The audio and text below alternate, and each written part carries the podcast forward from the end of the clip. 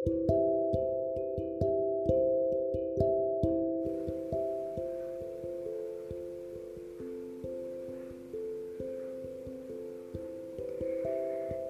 malam anak-anak.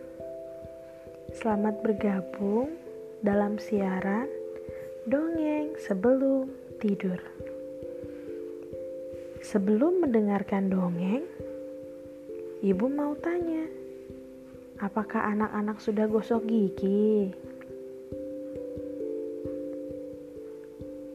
Wah, hebat, sudah gosok gigi. Bagi yang belum, Jangan lupa untuk gosok gigi ya. Nah, sekarang waktunya kita untuk dongeng sebelum tidur.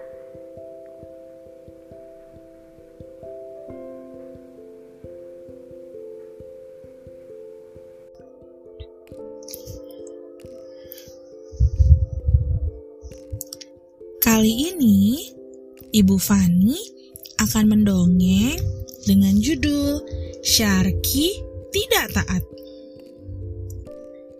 Jauh di dalam lautan tinggal berbagai macam binatang laut yang hidup bersama-sama.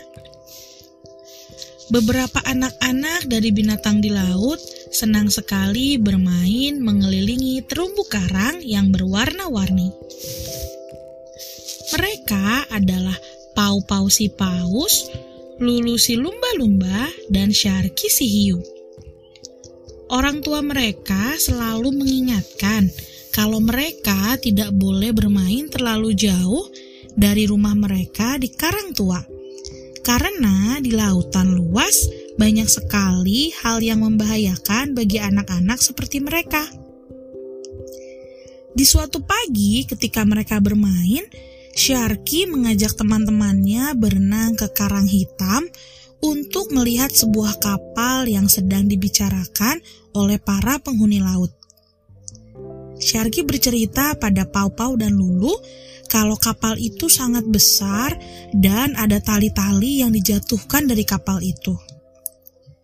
Pau-Pau dan Lulu menolak ajakan Syarki karena mereka ingat pesan dari orang tua mereka kalau mereka tidak boleh main terlalu jauh dari karang tua. Sharky terus memaksa Pau-Pau dan Lulu. Namun mereka berdua memilih untuk bermain dengan ikan-ikan lain di terumbu karang. Dengan kesal, Sharky pun pergi menjauhi mereka. Dalam hati, Sharky berkata kalau dia akan tetap pergi ke karang hitam. Berenang semakin jauh, semakin jauh, dan semakin jauh, Sharky akhirnya tiba di Karang Hitam. Dan dia berhasil melihat kapal besar yang dibicarakan oleh para penghuni laut.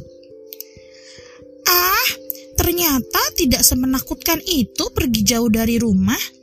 Buktinya aku sudah sampai di Karang Hitam, kata Sharky dengan sangat sombong. Dan tanpa disadarinya, tiba-tiba saja Sharky sudah terjebak di dalam tali-tali yang ternyata adalah sebuah jaring besar. Semakin Sharky menggerakkan badannya, semakin jaring itu mengikatnya lebih keras.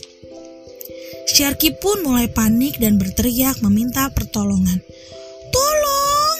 Tolong! Tolong aku! Teriak Sharky.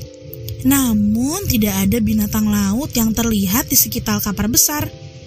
Sharky pun mulai menangis dan menyadari kesalahannya karena tidak mendengarkan perkataan orang tuanya. Aku salah. Aku tidak taat pada papa dan mama. Sekarang aku tertangkap oleh jaring nelayan. Papa,